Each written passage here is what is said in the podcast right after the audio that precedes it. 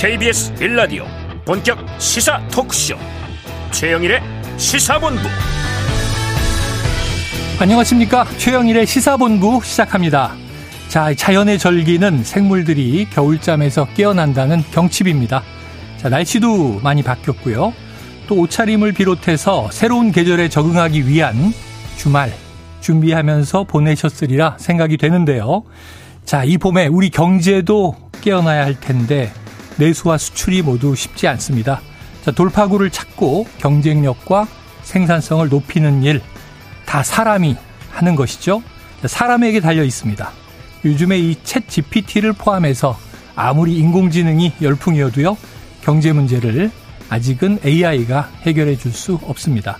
자, 그런데 최근 이 학폭 논란에 이어지는 보도를 보니까요. 이제는 직폭도 문제다. 자, 직장 폭력인데요. 직장갑질 119에 따르면 직장인의 28% 10명 중 3명꼴로 직폭을 경험했다고 하네요. 폭행과 폭언, 심하게는 명예훼손과 모욕, 또 업무 외의 부당지시, 따돌림 등등이 있었습니다. 자, 이 사람이 존중받고 자발적인 능력을 이끌어내고 이 시장의 어려움을 뚫어나가야 할 텐데 이게 웬일입니까? 자, 이 봄 햇살이 우리 사회의 어두운 사각지대를 비춰서 좀 소독해주면 좋겠습니다만 사회적 문제는 우리가 외면하지 않고 팔 걷어붙이고 함께 해결해야 하는 것이겠죠. 자, 그리고 오늘 정부가 발표한 이 한일 과거사 해법 과연 국민들에게 미래에 대한 희망을 제시한 것인지 꼼꼼하게 생각해 봐야겠습니다. 최영일의 시사본부 출발합니다.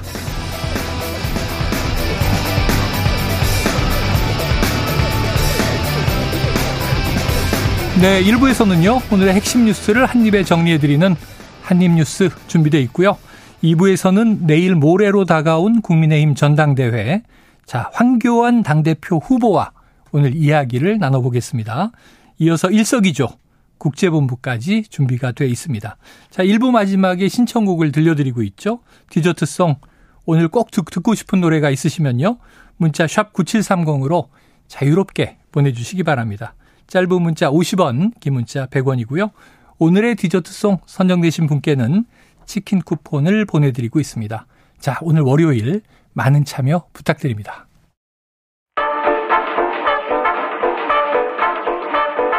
최영일의 시사본부 한입뉴스. 네, 오늘의 핵심 뉴스를 한입에 정리해 봅니다. 오늘 뉴스가 쏟아집니다. 자, 한입뉴스 박정호 오마이뉴스 기자, 임경빈 시사평론가 나와 있습니다. 어서 오세요. 안녕하십니까. 자, 지금 이제 조금 전에 나온 따끈따끈한 소식이에요. 네. 정부가 이 삼자 변제 방식을 골자로 해서 강제 동원 피해 배상 문제 해법을 공식적으로 밝힌 거죠. 그렇습니다. 박진 외교부 장관이 직접 브리핑을 했는데요. 이 제3자 변제 방식, 그러니까 그 행안부 산하의 일제 강제 동원 피해자 지원 재단이 조성한 재원으로 아, 이 2018년 대법원의 배상 확정 판결을 받은 피해자들 네. 15명으로 알려지고 있는데요. 음. 이 판결금이 지연 이자까지 한 40억 규모입니다. 네네. 이걸 이 재단에서 조성한 재원으로 대신 변제하는 방안이에요. 음. 아, 그런데 그럼 이 재단이 조성한 재원, 이 재원에 어떤 돈이 들어가는 거냐? 네.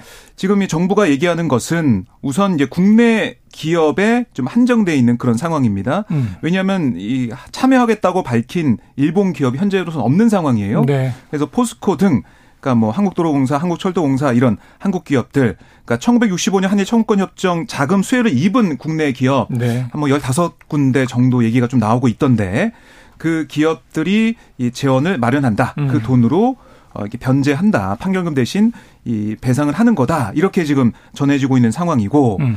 박진 외교부 장관 얘기를 들어보면 민간에서 그러니까 일본도 예, 민간 기업이 이제 알아서 이렇게 뭐 재원 마련에 동참하는 것은 일본 정부가 뭐라고 하지 않을 거다 이런 얘기를 하더라고요. 네. 그래서 문은 열어 놓은 겁니다. 하지만 지금 현재로서는 우리 국내 기업의 돈으로 어, 이 대법원 판결에서는 일본 전범 기업한테 이 배상해라고 판결했지만 그럼에도 음. 불구하고 우리 국내 기업의 돈으로 이 재단 재원이 돼서 이 지원 어, 하겠다. 그러니까 피해자한테 15명에게 이렇게 판결금을 대신해서 지원하는 방식이 된다라는 음. 설명을 한 겁니다. 그래서 이러다 보니까 여러 가지 뭐 지적이 나오고 있는 상황인데 어쨌든 아, 박진 외교부 장관이 얘기한 것은 미래예요, 미래. 미래를 음. 위해서 우리 어 대한민국이 대승적으로 결단 내린 거다. 이렇게 거듭 강조를 했고요. 이게 어떻게 보면은 뭐 구력 외교나 어, 우리가 너무 어, 이 저자세다 이런 지적에 대해서는 동의하지 않는다라고 네. 강조를 했습니다. 자 그러면 네, 좀 이게 짚어 예, 봐야 될 포인트들이 짚어보죠. 많이 있는데요. 어, 일단은 뭐 피해자 측을 대리하고 있는 민변의 이제 임재성 변호사 네네. 같은 경우는 우리의 이제 외교적 완패다, 일본의 외교적 완승이다라고 어. 이제 평가를 하게 됐는데 뭐 그런 얘기가 일단 나올 수밖에 없는 게 저는 오늘 어, 박진 외교부 장관의 인터뷰를 보면서 음. 미래를 위한 선택이다라는 말이 네. 굉장히 피해자들을 향해서 배제하는 논리처럼 들려서 어. 좀 안타깝더라고요. 그러니까 피해자분들이 마치 이제 과거에 갇힌 사람이거나 음. 뭐 치워버려야 하고 해결해야 될 과거의 과제처럼 혹시 정부가 인식하고 있는 것은 아닌가. 네. 그 과거의 과제가 일본과의 미래를 어떤 방해하는 방해물처럼 인식되고 있는 것은 아닌가. 네. 어, 우리 피해자들이 그렇게 느끼게 될까봐 그게 좀 제일 좀 안타까웠고요. 그런 어떤 행태들이 자칫하면 피해자들을 향한 우리 정부에 의한 2차 가해처럼 보일 수도 있고 음. 그리고 이번에 이제 뭐 일본 기업들 게이단렌 쪽에서 어 출연을 할 수도 있다라고 얘기하는 게 소위 미래 세대를 위한 투자. 네. 그러니까 뭐 일본과 우리 쪽에 이제 유학생들을 위한 투자라고 하는데 그거는 결국 미래 세대를 위해서 과거 세대인 당신들이 포기해라. 음. 라고 하는 것처럼 일종의 가스라이팅을 하는 걸로 이제 비춰 보일 수도 있다. 음. 그 부분에 대해서 피해자들하고 이제 충분한 협의가 됐는지 합의가 이루어졌는지 어, 충분한 설득과 공감을 이뤘는지 이런 것들이 다 지금 미지수인 상태이기 때문에 네. 어, 정부의 지금 발언들이 제가 느끼기에는 피해자들한테 굉장한 좀 상처가 될 수도 있겠다라는 생각이 일단 일차적으로 들었고요. 네. 또 하나는 지금 많은 그 전문가들이 지적하고 있는 게 결국 소위 제3자 변제 방식이라는 게 일본 전범 기업들이 지불해야 되는 채권을 음. 우리 정부가 만든 재단에서 대신 갚아주는 방식이거든요. 네. 그걸 왜 우리 기업이나 우리 정부가 해주느냐라는 거에 대한 설명이 충분치는 못한 것 같습니다. 음. 논리적으로 그 부분을 설득할 수 있어야 되는데 그게 좀 부족하고요. 그러다 보니까 결국 우리 대법원이 판결을 통해서 명시했던 거는 일본의 전범 기업들이 전쟁 시에 강제 노동으로 동원했었던 배상 책임을 지라. 라는 거였는데 그걸 결국 정부가 우회할 수 있도록 퇴로를 음. 열어주는 거고 사실상 면제부를 주는 방식이 되는 거 아니냐. 왜냐하면 실제로는 그 미쯔비시나 신일본제철 같은 전범 기업들은 그 게이단렌에서 낸다는 그 돈에 직접 참여하는 것도 아니거든요. 네. 그러니까 그렇게 되면 사실상 이 전범 기업들은 어 져야 하는 책임에서 완전히 놓여나는 거고 음. 실질적으로는 사과도 하지 않고 배상도 하지 않는 그러니까 아무 책임도 지지 않고 이 상황에서 빠져나가게 되는 거라서 이게 과연 우리 사법부에 대한 존중으로 우리 행정부가 지금 그걸 할 수 있는 일이냐. 결국 이제 윤석열 정부가 그동안 강조해왔던 소위 이제 법치주의에 맞는 것이냐. 음. 이런 부분들이 또 문제가 될 것 같고요. 또 하나는 피해자들이 그런 방식을 인정하지 않을 경우에는 네. 어 이게 해법이 될 수가 없다는 문제가 있습니다. 애초에 우리 대법원은 이미 어, 강제 집행을 위한 조치를 시작한 상태이기 때문에 피해자들이 이걸 받아들이지 않으면 결국 그 조치가 시행될 수밖에 없거든요. 음. 그러면 지금 이 외교적인 노력이나 어떤 합의점들이 어, 지켜지지 않은 채로 그냥 갈등만 남길 수 있다. 네. 또한 가지는 뭐냐면 그렇게 될 경우에는 피해자들이 오히려 우리 정부가 세운 그 재단을 향해서 법적 조치를 취할 수밖에 없는 상황이 될 겁니다. 왜냐하면 지금 정부 일각에서 나오고 있는 거는 만약에 재단에서 마련된 소위 이제 배상금이나 보상금을 어 피해자들이나 유족들이 받지 않으면 그 채권을 임의로 이제 말소시키고 네. 공탁하는 방식을 지금 정부에서 검토한다는 거거든요. 그러니까 돈을 안 받아도 결국 신일본제철이나 미쯔비시 같은 전쟁 기업, 전범 기업들이 어 이제 받아 아 저 지불해야 되는 채권 자체를 없애겠다라는 조치이기 때문에 그래서 받아가시든지 말든지 이제 공탁을 일단 해놓겠다라는 방식이 음. 되는 거라서 그러면 이거는 결국 법정 싸움으로 가게 되는 거고 우리 피해자들이 우리 정부나 우리 재단을 상대로 싸움을 하게 되는 그리고 일본 정부나 일본 기업은 여기서 그냥 손 놓고 빠져 있는 상태가 되는 그러니까 결국 우리끼리 싸우는 형국이 될 수가 있기 때문에 네. 여러 가지 측면에서 지금의 이 조치가 어 시급하게 해야 되는 일이었느냐 반드시 필요한 급한 일이었느냐 지금 이 시점에 꼭 해결돼야 되는 일이었느냐 이런 여러 가지 좀 의문점들이 네. 남는 좀 문제가 좀 많은 협상안이 아닌가 싶습니다. 자, 그래서 일단 뭐 그 재단에서 돈을 냈을 경우에 그걸 법적으로 배상금이라고 부를 수 있는 것인가? 음. 2015년 말에 이제 한일 위안부 협정으로 돌아가면요. 그때도 이제 재단을 만들었어요. 위안부 할머니들 중에는 입장이 좀 갈리시긴 했는데 자, 이제 거기도 이제 배상금을 주는데 배상금이라 부를 수 없으니까 치유금이라는 이름으로 드립니다. 그렇습니다. 그러니까 할머니들이 우리가 치유금을 받으려고 했던 게 아니다. 공식 사과와 법적인 배상금을 받으려고 했던, 했던 것이다. 음. 요 분도 비슷한데 박 기자님. 네. 이 강제 동원 피해자와 유족들의 입장이 있을 거 아니에요. 네. 어떻게 나오고 있습니까? 지금 우선은 이 피해자 측을 지원하는 단체들이 오전에 기자회견을 열었는데요. 음. 한일 역사정의 평화행동 어, 반인권 반헌법 반역사적 강제동원 구력해법 강행을 규탄한다 네. 이런 내용의 집회를 이 박진 외교부 장관이 이 내용을 발표하는 외교부 청사 그 앞에서 개최를 했습니다. 네. 그리고 오늘 오후에는 서울광장에서 긴급 촛불 집회도 예정이 돼 있고요. 또 일제강제 동원 시민 모임과 광주 전남 역사 정의 평화 행동도 오늘 오후에 5.18 민주광장 앞에서 입장 발표를 하는데 음. 여기서도 정부의 해법안 이 발표에 대해서 강력히 규탄하는 내용이 담길 것으로 예상이 됩니다. 특히 이 자리에는 이 강제동원 피해자 양금덕 할머니가 참석해서 아마 발언할 걸로 예상이 되는데요. 양 할머니는 계속해서 얘기했던 게 돈이 중요한 게 아니다. 음. 일본의 사과, 사죄가 중요하다 이런 얘기를 계속 했었거든요. 이런 얘기가 있을 것 같고 또 민족문제연구소도 오늘 오후에 항의 성명을 발표할 예정입니다. 네. 자, 그 이게 이제 또 한 가지 좀 중대한 문제 중에 하나가 포스코 같은 우리 기업들이 재단에 출연을 하겠다는 게 네. 정부 계획이잖아요. 근데 이제 그 명분이 뭐냐면 한일 청구권 협정 당시 65년 당시에 음. 그때 받았던 소위 그 독립 축하금입니다. 그때도 네. 배상금이라고 하지 않았어요, 일본에서는. 음. 독립 축하금의 일정 부분이 기업들의 투자가 돼서 기업들이 성장했기 때문에 그거에 대한 대가를 치르는 형식으로 음. 출연한다는 건데 그 논리를 받아들이게 되면 그동안 일본 정부가 50여 년 동안 주장해 왔었던 한일 청구권 협정을 통해서 우리는 일, 음. 한국과의 문제를 다 해결했다. 음, 끝냈다. 이거를 그, 거의 그대로 받아들이는 셈이 되는 거거든요. 그때 돈 받아가지고 그걸로 성장한 기업들이 다시 재단에 출연한다는 거니까 책임을 결국 한국 내에서 국내적으로 네. 해결한다는 문제가 되기 때문에 일본의 논리를 사실상 우리 정부가 거의 그대로 받아들인 음. 셈이 되는 거라 향후에도 위안부 문제라든지 강제징용 문제를 국제사회에 제기할 때 어, 심각한 걸림돌이 될 가능성이 있다는 거 이거를 또 하나 좀 같이 지적을 할 수밖에 없을 것 같고요. 네. 또 하나는 그러면 이런 어떤 어, 우리의 어떤 소위 대승적 결단이나 조치를 통해서 우리가 외교적으로 얻어오는 것은 무엇이냐 하는 문제인데 음. 당장 2019년부터 시작된 무역 보복 조치만 하더라도 일본에서는 자기들이 잘못했다고 인정을 하진 않거든요. 음. 이거는 자유무역 조치에 반하는 어, 반 이 자유무역적인 행태 임에도 불구하고 우리가 WTO에 제기했던 그 제소 소송을 먼저 내려야 우리가 할 수 있다든지 네. 아니면 지금 우리 측에서 주장하는 건 동시에 내리자는 건데 그러면 결국 그것도 뭐냐면 일본이 정치 문제를 경제 문제로 끌고 갔던 잘못을 인정하지 않고 사실상 어, 둘다 잘못한 거거나 심지어 한국이 먼저 잘못한 걸로 비춰 보일 수 있는 문제가 생긴다. 그러면 과연 이번 조치가 우리 외교를 위해서나 혹은 피해자를 위해서나 음. 국익을 위해서나 어느 측면에서 도움이 되는 것인지를 좀 정부가 좀 명확하게 설명할 필요가 있다. 자, 지금 임평론가님이 지적한 두 가지 중에 첫 번째. 자, 일본의 입장 뭐냐? 지금 가해와 피해 역사가 있는 거고. 네. 거기에 대한 판결을 집행하려고 하는데 지금 이런 이제 또 정부의 해법이 나온 거예요. 그럼 우리 정치권의 반응도 지금 있을 거고 또 일본 측의 반응도 있을 텐데 어떻게 나오고 있습니까?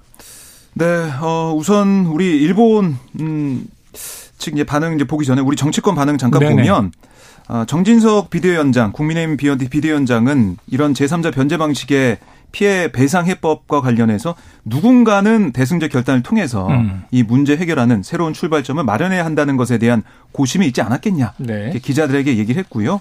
실제 배상 판결을 받아야 하는 피해자들이 고령이어서 생존해 계신 분들이 많지 않고 시간은 계속 가는데 이거 이른바 폭탄 돌리기만 해왔고 음. 한일 관계를 미래지향적으로 바라보지 않고 국내 정치에 이용하고 그로 인해 악화되는 악순환을 이어왔다라고 주장을 했습니다.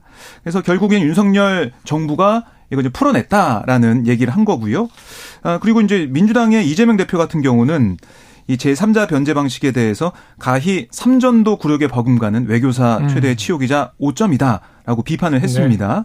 그러니까 일본 전범 기업들이 아니라 우리 기업들이 마련한 재원으로 배상하고 또 일본의 사과도 기존 담화를 반복하는 수준에 그칠 전망인데 가해자의 진정한 사죄와 배상을 요구하는 피해자들을 짓밟는 2차 가해다. 또 대법원 판결과도 배치되는 폭거다라고 꼬집었습니다. 그리고 기시다 우미오 일본 총리가 이제 오늘 참의원 예산위원회에서 일본 의원의 한일 관계에 대한 질의를 받고 뭐라고 했냐면 네. 역사 인식에 관해서는 역대 내각의 입장을 전 전체적으로 계승해왔고 앞으로도 이어갈 거다. 이렇게 얘기를 했습니다. 그러니까 그동안 일본이 견제했던 그 정도 수준을 이어간다. 이런 건데요. 그러니까 아무래도 지난 1998년 이때 이제 아, 김대중 오부치 선언 그러니까 21세기 새로운 한일 파트너십 공동선언 이걸 계승하겠다 이런 의미로 풀이가 되기 때문에 음. 결국 윤석열 대통령과 기시다 총리가 만나서 어, 이 김대중 오부치 선언 정도를 계승한다라는 정도의 합의문이나 성명을 발표한 다음에 한일 관계를 복원시키는 게 아니냐 이런 네. 관측이 나오고 있습니다. 그래요. 지금 뭐 우리 청취자분들도 아직 화가 많이 나신 분들이 계신 것 같아요. 박 기자님이 아까 급하게 지금 속보를 우리가 분석하다 보니까 네. 우리 정치권과 일본의 반응을 여쭤봤는데 우리 일본은 이렇게 얘기를 하시다가 아, 예. 우리 정치권은 바꾸시니까 네. 우리 일본이 무슨 말이냐. 이건 이제 네. 말이 잘못 나온 말이 거죠. 잘못 나왔습니다. 그러니까 사실 오늘 지금 일본의 반응을 보면 네. 이 사안에 대해서 이제 한국과 일본의 생각이 전혀 다르다는 거를 그렇죠. 알 수가 있는 네. 건데요. 우리 같은 경우는 이제 오부치 김대중 선언을 계승한다는 게 무슨 큰 진전인 것처럼 이 정부에서는 설명하고 음. 있지만 사실은 전혀 아닙니다. 네. 그러니까 심지어 일본의 어떤 많은 역사적 맥락들을 후퇴시켰다고 평가받는 아베 신조 2기 내각 때 네. 2012년 이후로도 오부치 김대중 선언을 부정한 적이 단 한 번도 없고요. 음. 그 전에 이제 고노다마나 이제 무라야마 다마 같은 조치들에 대해서도 역시 마찬가지로 계승한다는 입장을 번복한 네. 적은 없습니다. 근데 문제는 그 뒤에 아베 내각 이후로 있었던 어, 야스쿠니 신사에 대한 전범 참배라든지 아니면 이제 반 헌법적인 그러니까 반평화 헌법적인 일본 내에서 있었던 어떤 여러 문제 의식들이 기존에 우리가 합의했던 내용과 달라졌다라는 거죠. 그러니까 기존에 일본이 이 사죄하고 반성했던 부분을 후퇴시키는 조치들을 그동안 해왔기 때문에 네. 그러면 이제 와서는 어, 위안부 문제라든지 강제징용 문제라든지 새롭게 제기된 문제에 대해서 일본 총리나 일본 정부의 이 공식적인 사과와 반성이 필요하다. 음. 근데 이제 오부치 김대중 선언 같은 경우는 이런 내용들이 전혀 들어가 있지 않은 내용이 굉장히 음. 포괄적인 설명입니다. 그것도 네. 이제 한국만의 특정한 것도 아니고 아시아의 다른 이웃 국가들의 끼친 피해라고 굉장히 포괄적으로 돼 있어요. 네. 그 부분을 재확인하는 수준으로는 우리가 외교적 성과를 얻었다고 하기 어렵고 이번 강제징용 배상 문제에 대해서 일본 정부가 어떤 입장인지를 최소한 끌어낼 수 있는 조치가 있었어야 되는 거 아니냐. 이게 지금 전문가들의 지적인 거고 이 경우는 사실은 그래서 비교를 하자면 굳이 비교하자면 2015년에 있었던 박근혜 정부의 위안부 합의보다도 음. 더 후퇴한 방식이다. 네. 최소한 그때는 일본 외무상이 별도 사안에 대해서 논평하는 입장이 있었고요. 사과에 가까운 표명도 있었고 그리고 재단에 돈을 내는 과정도 지금보다는 훨씬 어 일본 정부나 내지는 기업들의 이제 직접적인 기여가 있었는데 그렇죠. 이번에는 그게 아예 없다. 그리고 어 미래 세대를 위한 재단이라고 하는 게 뭐 우리가 사실 우리 유학생들한테 장학금 줄 돈이 없는 나라는 아니지 않습니까? 음. 그런 부분에 있어서는 사실상 일본 기업과 일본 정부의 책임을 거의 우리가 면제시켜주는 방식으로 이루어지는 이 조치가 필요한 거냐. 왜 자꾸 이 말씀을 드리냐면, 어, 지금 정부 여당이나 대통령실에서는 과거의 문제와 미래의 문제를 자꾸 분리시키려고 하는데 음. 그렇지 않습니다. 그러니까 다른 나라들도 예를 들면 독일하고 2차 대전 관련해 가지고 묵은 원한들이 많은 뭐 그리스라든지 폴란드라든지 이런 나라들도 계속해서 독일의 전쟁 책임 배상을 요구를 하고 있거든요. 같은 유럽 연합 안에 묶여 있음에도 불구하고 그런 조치를 요구하고 네. 그리스나 폴란드는 이전에 배상 조치를 받은 적이 있는데도 추가 요구를 계속합니다. 그러니까 우리라고 해가지고 이걸 빨리 해결해서 뒤로 치워버려야 될 이유가 없다. 외교적 음. 지렛대로 충분히 활용할 수 있는데 이걸 왜 이렇게 빨리 포기하고 우리한테 불리한 방식으로 어, 협의가 이루어지는 거냐 이 부분은 아마 전문가들도 계속 지적을 하게 될 것 같습니다. 알겠습니다. 2015년 위안부 합의 때 그때는 일본이 이제 10억 엔을 출연했죠.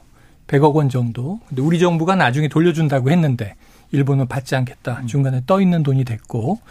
자, 이제 합의를 또 폐기하느냐 고민을 하다가 국가 간의 합의를 또 폐기할 수는 없다. 근데 실제로는 무력화된 상황에서 시간만 흐르던 기억이 나네요. 자, 할 때 잘해야 될 것 같다. 이런 생각이 듭니다. 자, 지금 보니까 이 일본 측이 역사 반성이 담긴 과거 담화를 계승한다는 의사를 표명하는 등 호응 조치 관련해서 기시다 총리가 이렇게 얘기를 한 것 같습니다. 한국 정부의 발표 직후 취재진에 지금 외무성이 자세히 조사하고 있다. 외무상이 곧 그에 대한 코멘트 혹은 설명을 할 예정. 자, 일본 쪽에서 또 정부 차원의 어떤 얘기가 나오는지도 주목을 해보도록 하죠. 자, 2부 일석이조에서도 이 내용을 좀 자세하게 다뤄보도록 합니다. 자, 지금 월요일이죠. 점심시간 교통 상황 알아보고 이슈를 이어가도록 하겠습니다. 교통정보센터에 이승미 리포터 나와주세요. 네, 이 시각 교통 상황입니다. 논산 천안고속도로 논산 방향 정체가 계속되고 있는데요. 사고 여파입니다. 차량 터널을 조금 못 간 곳에서 버스 관련 사고를 처리하고 있고요. 남풍세에서 차량 터널 부근까지 5km 구간 정체입니다. 서양고속도로 목포 방향으로는 순산 터널에서 팔곡 분기점까지나 다시 팔탄 분기점에서 화성 휴게소 사이로 막히고요. 서산에서 운산 터널 구간 2차로에서는 도로 보수 작업을 하고 있습니다. 이 여파로 서산 나들목 부근 부근에서 1km 구간 정체되고 있고 영동고속도로 강릉 방향으로 서창에서 월곶까지 막힙니다. 반월터널에서 부곡까지는 작업으로 밀리고 있고요. 수도권 제일순환고속도로 일산에서 판교 방향으로 송내 부근 사고 처리 작업 정리됐는데요. 서운 분기점에서 송내까지 5km 구간 여전히 밀립니다. 또 조남 분기점에서 수암 터널까지도 정체되고요. 구리에서 판교 방향으로는 고장난 차 영향이 남아서 구리 남양주 요금소에서 상 상일 부근까지 막힙니다. KBS 교통정보센터였습니다.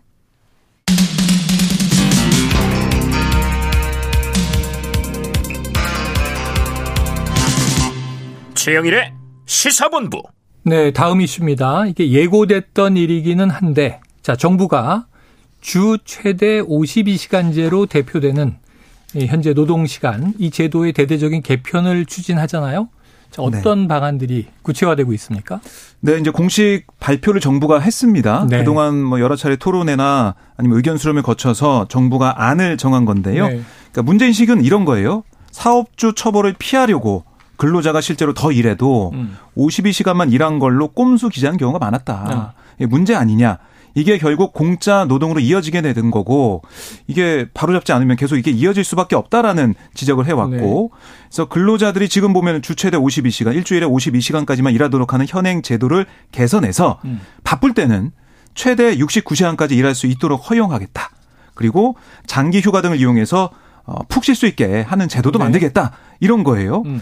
그러니까 이 주 52시간제는 뭐 기본 40시간에 최대 연장이 12시간이었잖아요. 일주일에. 그렇습니다. 이 틀을 유지하되 주 단위의 연장 근로 단위를 노사 합의를 거쳐서 월, 분기, 반기 연으로 운영할 수 있도록 했어요. 네. 그러니까 이럴 경우에는 단위 기준별 근, 그 연장 근로 시간이 시간이 월에 뭐 52시간, 분기가 156시간, 반기가 312시간, 연이 624시간 이렇게 돼 있는데 네. 물론 뭐 정부는 실 근로 시간을 단축하기 위해서 분기 이상의 경우에는 연장 근로 한도를 좀 줄이도록 설계는 했습니다. 음. 조금씩 줄어드는 그런 상황인데요. 어쨌든 기본 골격은 월, 분기, 반기, 연 단위로 전체 근로 시간을 관리하게 되면 주 단위 근로 시간이 매주 달랄 수 있고 일이 몰리는 주에는 근로 시간이 많아지고 일이 적은 주에는 반대로 줄어드는 식으로 된다라는 겁니다. 네. 그래서 한 주에 최대 69시간 이게 이제 주 6일 근무했을 때 69시간이고 만약에 7일 다 근무한다. 그러면 80.5시간까지 늘어나는 거죠. 예. 계산해 보면. 근데 이게 일을 마치고 다음 일하는 날까지 11시간 연속 휴식을 보장하기로 했기 때문에 음. 하루 20시간 24시간 가운데 11시간 연속 휴식 시간을 빼면 13시간이 남잖아요. 네. 근데 뭐 근로기준법상 4시간마다 30분씩 휴게 시간이 보장된다고 보니까 그걸 빼고 그렇습니다. 그래서 어 11.5시간 하루에 이걸 곱하기 6 해서 69시간인데 어쨌든 80.5시간까지 늘어날 수가 있는 네. 거고요. 여기다가 일주일 최대 64시간까지만 딱 잘라서 일하면 음. 11시간 연속 휴식 시간을 없앨 수도 있어요. 오. 물론 이것도 노사 합의를 해야 됩니다. 네네. 그래서 어 64시간까지는 11시간 연속 휴식 없이 일할 수 있는 상황이 됐다라는 거고요. 어 주단위 노동 시간이 여전히 뭐 제한되는 거지만 하루 노동 시간은 자유로워지는 64시간까지 일할 수 있는 즉 일주일에 64시간만 맞추면 되기 때문에 하루 24시간씩 이틀 연속 일하고 음. 나머지 닷새 동안은 어 16시간만 일해도 괜찮은 게 되는 거죠. 음. 이 계산상 계산상 계산상 그렇다는 겁니다. 아, 어쨌든 당초 정부는 근로자 건강권 보호를 위해서 11시간 연속 휴식 보장 의무를 유력하게 검토했지만 경영계의 우려를 받아들여서 이걸 노사 선택사항으로 돌려버린 겁니다. 네. 그리고 휴가를 자유롭게 쓸 수 있는 여건을 마련하기 위해서 근로시간 저축 계좌제를 도입해서 저축한 연장 근로를 휴가로 적립한 다음에 음. 기존 연차 휴가에 더해서 안식월 개념처럼 장기 휴가를 쓸 수 있다. 몰아서 쓸 수 있게 그게 하겠다. 정부가 강조한 부분이고요.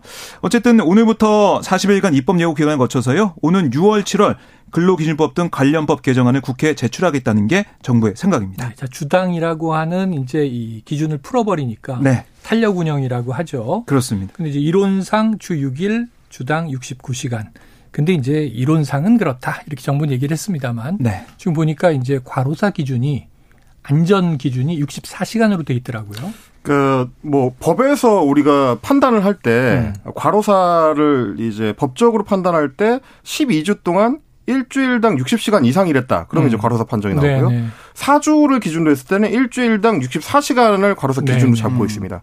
그러니까 지금 굉장히 좀 정부가 내놓은 안이라는 게 딱 그 과로사 기준에 아슬아슬하게 걸쳐 있는 어. 방안이라고 볼 수 있는 건데 뭐 아시다시피 사실 어 자유롭게 선택할 수 있는 근로 시간이라는 게 네. 어, 뭐 노동자들 입장에서 봤을 때는 자유롭게 쉴 수 있는 건 아니잖아요. 대부분. 음, 음. 더 많이 일할 수 있는 쪽에 초점이 맞춰질 수밖에 없는 거고. 그러다 보니까 지금 이제 경영계하고 노동계의 반응 자체가 네네. 극단적으로 좀 엇갈리는 것 같습니다. 일단 한국 경총 같은 경우는 이번 근로시간 개정안을 통해서 우리 경제의 발목을 그동안 잡아왔던 낡은 법제도를 개선하는 노동개혁의 출발점이라는 의미가 있다. 이렇게 네. 좀 예, 긍정적인 평가를 내놨고요. 노동계에서는 당연히 이 근로자들의 건강권을 악화시키는 입장이, 아, 악화시키는 방안이다 라는 입장이고, 어, 우리나라 같은 경우는 그렇지 않아도 경제협력개발기구 OECD 국가 중에서 근로시간이 음. 가장 긴 축에 드는 네, 나라인데, 네. 이거를 주 69시간 근로 아니면 연속 휴식을 보장하지 않는 주 64시간 근로가 되면 근로자들의 과로가 더 심각해질 수밖에 음. 없다라는 겁니다. 특히 지금 제가 좀, 어, 걱정이 되는 거는 이 11시간 연속 휴식, 이 제도적 장치를 풀어버린다라는 건데, 네.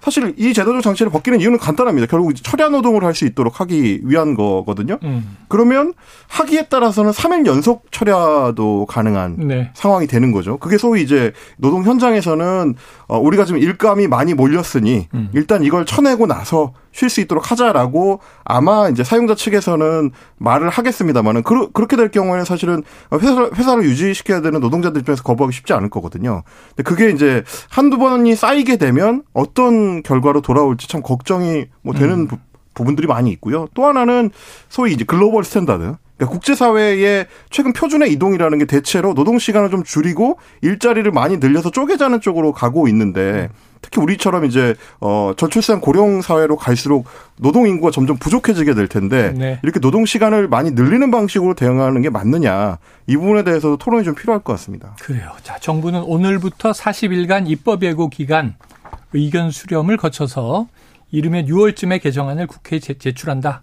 이런 입장인데 자 국회 통과 여부도 아직은 불투명해 보이니까요. 네, 알수 없는 상황입니다. 그리고 이제 노조 조직률이 사실은 전체 14%밖에 안 되는 네네. 상황이거든요. 근데 노사 합의를 할 수 있기 때문에 어. 이건 뭐 경영계에서 마음대로 할 수 없다라고는 하고 있지만 노조의 힘이나 아니면은 노조 조직률이 떨어지는 이런 상황에서 과연 노동자의 여러 가지 입장이 반영이 되겠느냐 네. 이런 생각이 있고 또 특히 저출생 말씀하셨지만은 아 이게 사실은 이 낳고 길러보신 분은 아시겠지만은 이 맞벌이 하면서 애 키우기가 너무 음. 어려워요. 음. 이런 상황에서 노동시간까지 늘어나는 이런 추세가 된다면 앞으로 더 청년 세대가 애 낳기는 더 힘든 사회가 되는 게 아니냐 이런 우려가 큽니다. 네. 요 박종호 기자의 또 개인적인 입장까지 네. 한숨으로 약간 네. 녹아들어 있습니다. 이게 사실 최근에 그래서 경제지에서도 많이 음. 분석하는 것 중에 하나가 어, 지금 이제 영남권에 있는 조선소들은 일감이 넘쳐나는데도 불구하고 일하는 네. 사람은 구하기가 힘든다라는 얘기가 많이 나옵니다. 급여가 지금 안 맞아서 다 그렇습니다. 떠났잖아요. 그러니까 대체로 일단 급여가 안 맞고 그리고 장시간에 좀 이 위험이 높은 일을 한다라는 인식 네. 때문인데 반대로 지금 평택이나 이제 화성 쪽에서 어, 삼성반도체 공장을 짓는 현장 음. 같은 데는 그 인력들이 거의 대부분 근로 흡수가 됐다는 이제 분석들이 많습니다. 네. 그럼 그만큼 임금을 높여주고 예, 노동 시간을 조금 더 이제 탄력 있게 음. 좀 운용을 한다라는 건데 그 부분에 대해서도 정부나 어떤 경영계가 좀 주목해야 될 포인트들이 좀 다르지 않나. 네. 단순히 노동 시간을 좀 어, 경영계에서 원하는 방향으로 맞춰주는 것만으로 원하는 인력들을 수급하는 게 되지는 않을 것이다. 네. 좀 같이 고민이 좀 필요할 것 같습니다. 자, 노동 시간의 탄력적 변화가 앞으로 또 임금 체계하고도 연결돼 가지 않겠는가. 자, 여러 가지 사회 변화가 예고되는데요. 어쨌든 뭐 한쪽에서는 개혁, 또 한쪽에서는 계약 이렇게 얘기하고 부딪히고 있어서 음. 사회적 합의가 제일 중요해 보입니다. 자, 이번엔 국민의힘으로 넘어가 볼게요. 지금 38 전당대회 토요일과 일요일 모바일 투표가 진행이 됐습니다. 자, 박 기자님. 네. 투표일이 역대 최고치 어느 정도 나왔습니까? 네, 47.51%. 어, 높네요. 어, 높습니다. 그러니까 이게 지난 2021년 전당대회랑 비교를 해보면 그때 이준석 전 대표가 당선됐지 네네. 않습니까? 당시 선거인단 대상 모바일 투표율이 36.16%로 마감이 됐고 음. 당시 전체 투표율이 45.36%였어요. 이 선거인단 대상으로 해서. 네, 그걸 지금 넘어선 겁니다.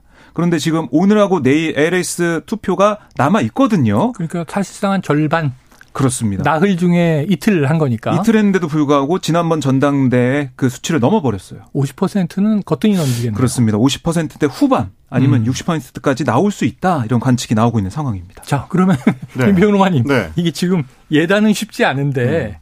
후보들마다 계산이 복잡할 것 같아요. 후보들마다 누구에게 유리할까? 후보들마다 서로 자기한테 유리하다고 지금 어, 주장을 하고 있습니다. 투표율은 다 자신에게 유리하다. 그렇습니다. 이제 뭐 김기현 후보 같은 경우는 이거는 이제 당원들이 네거티브 네. 선거에 반발을 가지고 결집하는 거다 이런 주장을 내놓고 있고 음. 천하람 후보 같은 경우는 어 이거는 지금 이제 이, 이 젊은 표심이 이제 결집하는 현상의 결과다 이렇게 네. 주장을 하고 있고 안철수 후보 같은 경우는 한쪽으로 이제 일방적으로 몰아주는 선거에 대한 당원들의 분노의 표심이다. 음. 또 이렇게 보고 있어서 어느 쪽 쪽인지는 모르겠습니다만 지금 대체적으로 분석은 다 맞다. 음. 그러니까 각 후보 캠프별로 전부 이제 결집이 일어났기 때문에 네네. 이례적으로 높은 투표율이 나오는 거다라는 분석이 이제 어 대체적인 것 같고요. 다만 지금 설명해 주셨던 것처럼 만약에 60% 내외의 굉장히 높은 투표율이 네. 나오게 되면 아무래도 결국은 당원 표심의 결집이 이제 극단적으로 올라가는 상황이 되기 때문에 예. 김기현 후보가 상대적으로 유리할 가능성이 높다. 음. 그래서 뭐 어, 오늘 아침에 이제 뭐 이 여러 얘기가 나오는 걸 종합해 보니까 이준석계에서 이제 분석하기로는 네. 50대 50%대 초중반 정도가 최적이라고 봤는데 음. 왜냐면 이제 소위 이준석계라는 거는 이제 젊은 당원들의 네네네. 숫자가 에, 딱 정해져 있기 때문에 15만에서 예. 한 20만 정도 정해져 있기 때문에 그 이상의 결집이 일어나면 오히려 불리하다. 어. 뭐 이런 분석들이 있다 보니까 김기현 후보한테는 높아지면 높아질수록 유리할 것이다. 음. 라는 평가는 있는데 과연 1차에서 과반을 넘을 수준이 될 거냐는 또 역시 회의적인 시선들이 많은 것 같습니다. 그러니까 모수 자체가 투표하는 모수가 넓어지니까 네. 확보해야 되는 과반 득표 수도 그만큼 많아지고 그래서 1차에 끝내기 어려울 가능성이 높다. 뭐 이런 여러 이제 관측들이 좀 엇갈리고 있는 것 그래요. 같습니다. 자, 그런데 이제 2021년 이준석 전 대표가 당선될 때 그때 당원 수가 한 32만 명을 좀 넘었던 기억이 그렇죠. 나요. 예. 지금은 83만 명을 넘기고 있기 때문에 뭐 이제 두 배 이상, 세 배 가까이 되는 숫자라 지켜볼 대목입니다. 야, 오늘 시간이 다 갔네요. 자, 지표상으로는 지금 물가 상승세가 좀 둔화되는 모습이지만 전기가스 수도 요금은 통계 작성이 시작된 이후 최고 상승률을 기록했다. 이런 좀 걱정되는 이 소식도 있고요. 그리고 또 이제 지난해 한류 컨텐츠, K 컨텐츠의 수출이 역대 최고치를 찍었다. 이런 또 기쁜 소식도 있습니다. 자, 나머지 뉴스들은 내일 또 속가서 저희가 전해드리도록 하고요. 한입뉴스 오늘은 여기까지입니다. 박정호 마이뉴스 기자, 임경빈 시사평론가. 수고하셨습니다. 고맙습니다. 자, 오늘의 디저트송은요. 청취자 8027님 만물이 소생하는 경칩이네요. 모두의 마음에 행복한 봄바람이 가득 채워지길 바랍니다. 신청곡이 조금 묘한데요. 싸이의 청개구리. 자, 노래 듣고 입으로 돌아옵니다. 나주 어렸을 때부터